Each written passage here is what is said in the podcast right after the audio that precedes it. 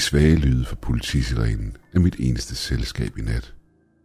Månen er næsten fuld og lyser så meget op, at jeg knap nok har brug for min lommelygte, i det jeg går min runde. Bygningen er gammel og stor, og visse steder skinner rusten igennem metallet og viser tegn på, at den er nedslidt. Om dagen er stedet et livligt lager, hvor folk kommer og går. Men om natten bliver stedet som en grav, hvor hvert eneste fodtrin ekkoer tilbage til mig fra bygningens mørke hjørner. Hver nat går jeg min runde, både ud af vane, men også fordi det er en del af mit job. I de syv år, jeg har arbejdet her, er der aldrig sket noget. Og indtil videre er der heller ikke sket noget den nat. Jeg sidder uden for mit vagtskur de første par timer af min vagt.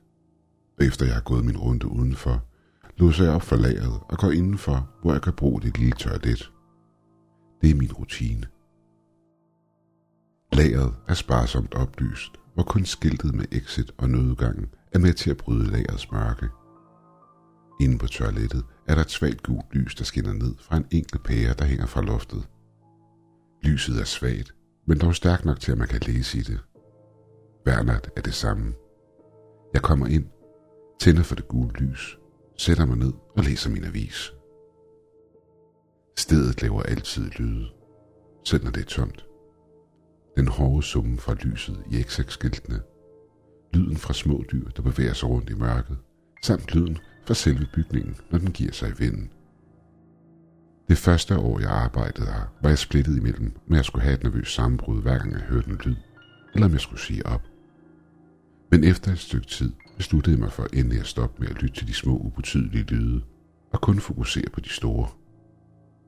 Seks år senere har jeg stadigvæk ikke hørt nogen af de store. Lige indtil en nat. Lageret ligger i udkanten af Frost Creek, halvt op på et bjerg. Med andre ord, midt ude i ingenting. Udsigten er utrolig smuk om natten. Lysene fra Frost Creek skinner som et juletræ med butikscentret som stjernen i toppen.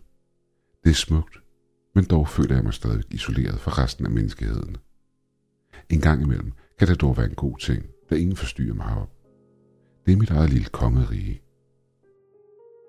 Mit dagdrømmeri stopper, i det jeg vender tilbage til mit runde og går indenfor for at fortsætte min daglige rutine. Jeg er halvvejs igennem side 2 i avisen, da jeg hørte bank på den anden side af døren. Det er ikke hurtige bankelyde, men langsomme og metodiske. En kuldegysning løber ned ad ryggen på mig, i det tanken om frygtelige ting farer igennem mit hoved, i det frygten skyller ind over mig. Jeg genvandt kontrollen over mig selv, og da jeg fik fornuften tilbage, gik det op for mig. Der burde ikke være nogen. Jeg havde lige gået en runde, og der havde ikke været nogen at se. Jeg havde ikke hørt nogen komme op til døren, og jeg havde ikke hørt lyden fra mus eller andre små dyr, der bor på lageret. Okay. Beslutningstid. Hvor lang tid skal jeg bare sidde her og lade som om jeg ikke hørte det? Svarer jeg på bankelydene, som om det er ingenting, eller tror jeg med at ringe til politiet? Min tøven fik mig til at undre mig.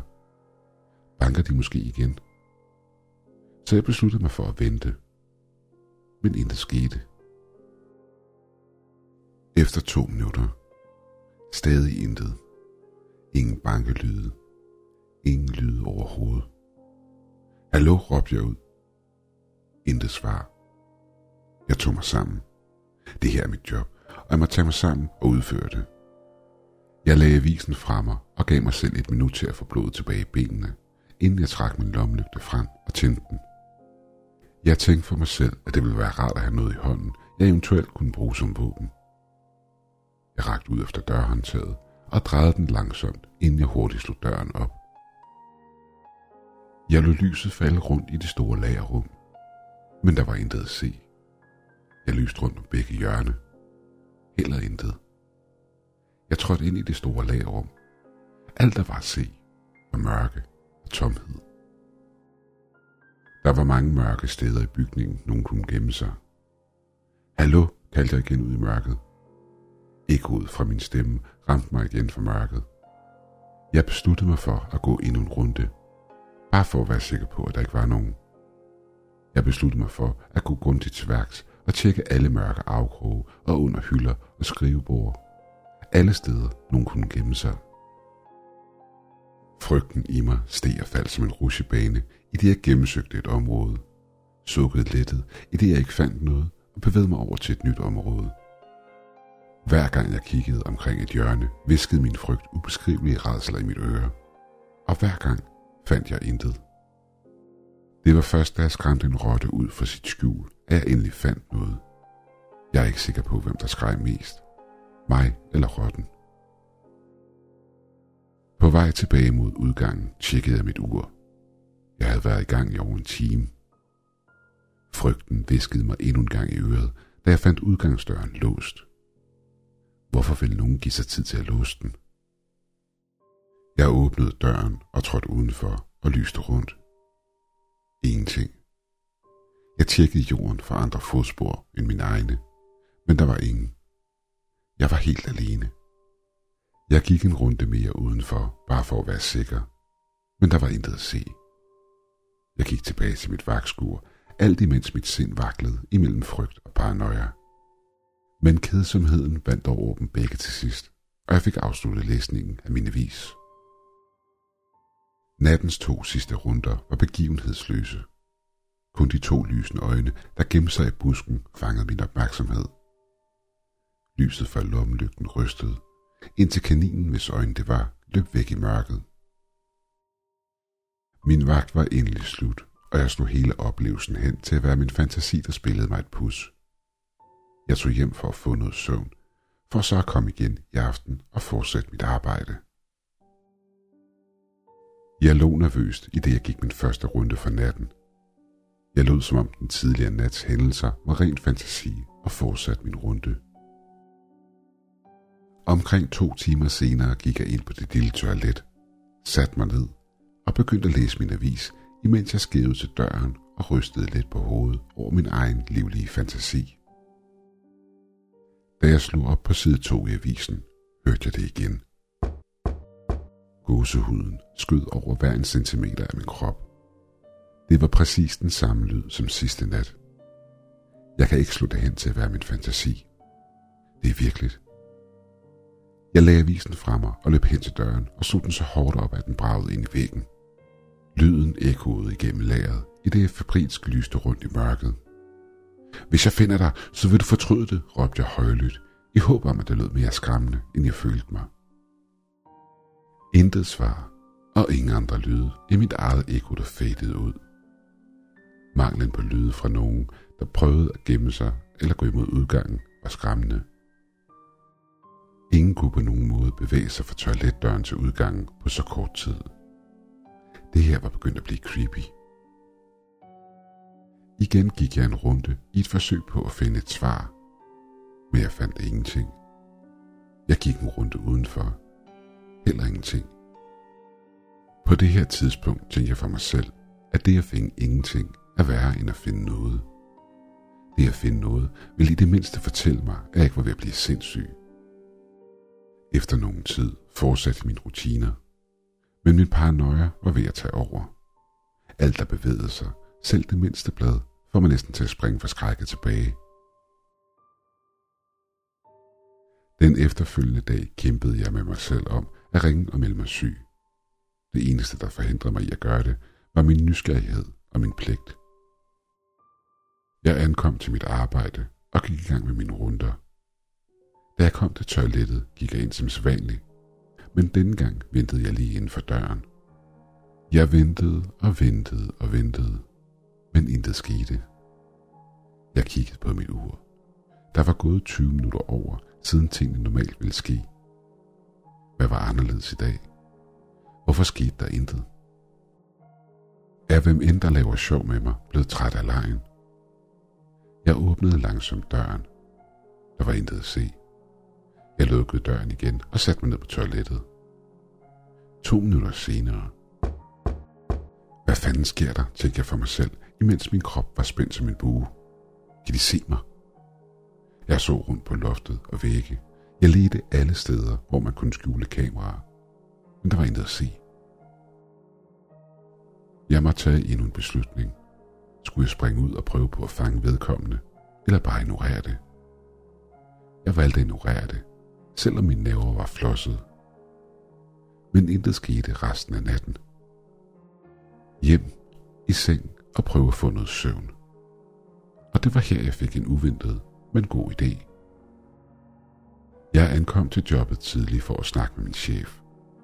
Jeg fortalte ham, at jeg havde på fornemmelsen, at der foregik noget, da jeg blev ved med at høre lyde på mine runder. Jeg foreslog ham at købe et par overvågningskameraer, som han kunne sætte op i lageret. Et kort øjeblik tøvede han, inden han til sidst sagde OK til mit forslag.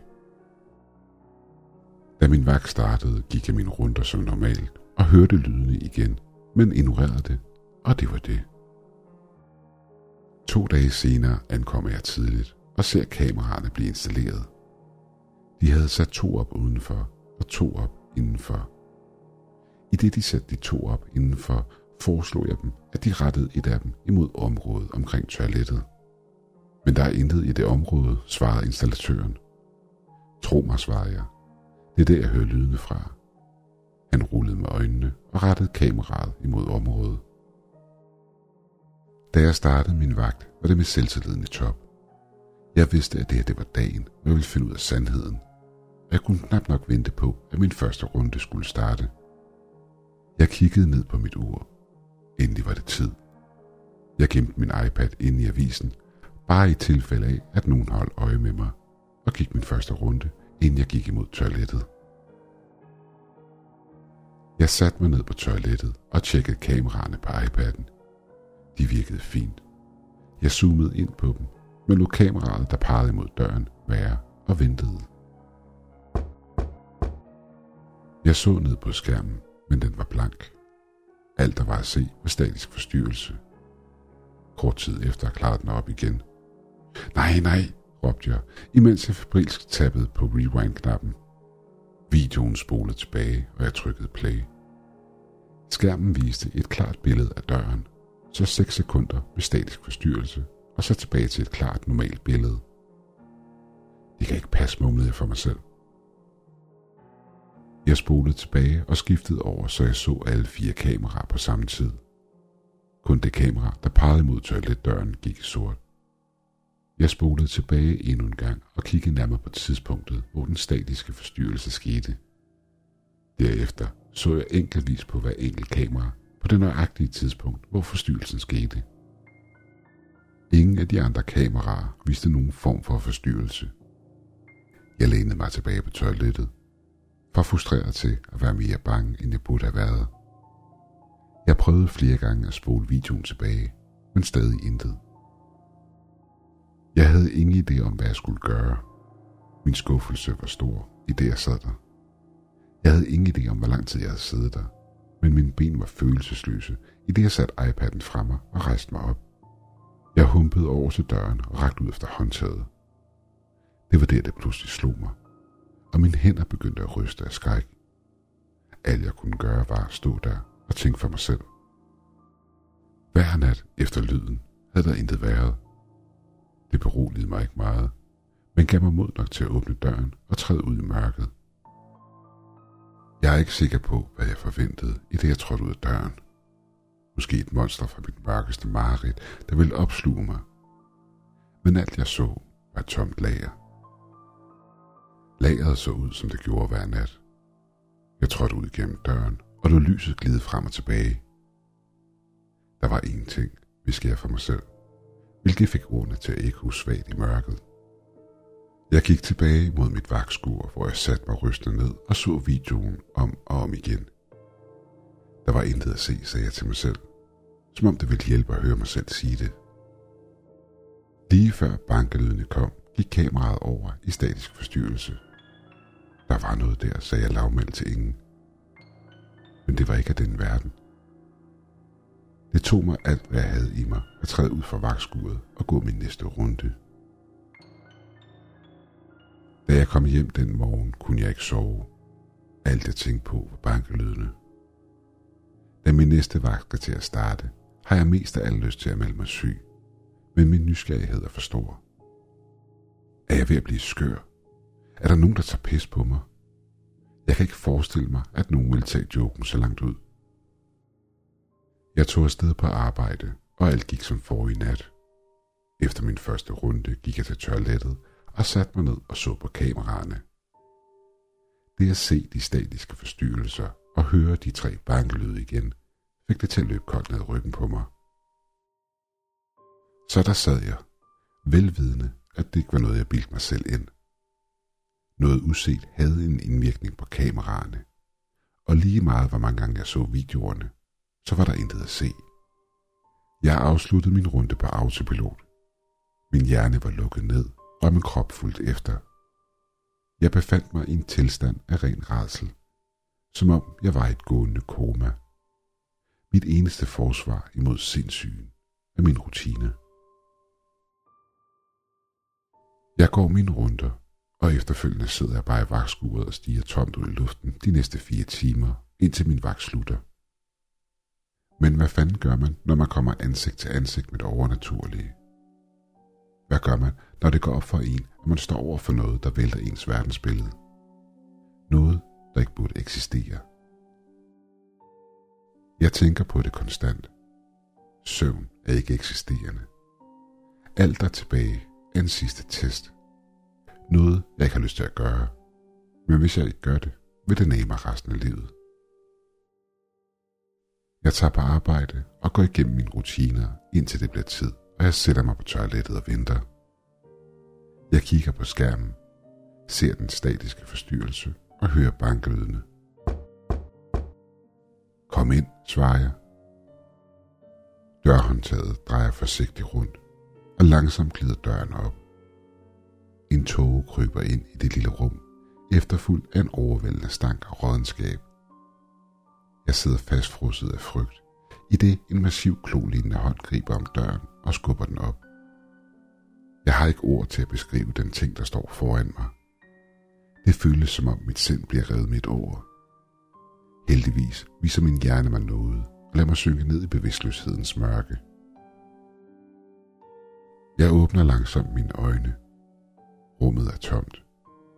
Jeg samler mig selv op fra gulvet, i det mine øjne farer rundt i rummet, for at se om skabningen gemmer sig nogle steder. Men der er intet at se. Et hurtigt blik ned på mit ur fortæller mig, at der er gået 30 minutter. Var det hele blot en drøm? Var det blot endnu en gang min fantasi, der spillede mig et pus? Jeg samler iPad'en op fra gulvet og spoler videoen tilbage. Da jeg når det rette tidspunkt i videoen, trykker jeg på play-knappen. Igen ser jeg billedet af den lukkede dør, og igen kommer de statiske forstyrrelser frem. Men denne gang forbliver de statiske forstyrrelser på skærmen i 11 minutter, inden de igen viser et klart billede. Men denne gang er døren åben. Mit blod fryser til is. Havde de to simple ord, kom ind, inviteret noget, ikke af denne verden indenfor. Ikke bare i rummet her, men ind i dybden af min sjæl og mit sind. Hvad er det dog, jeg har gjort?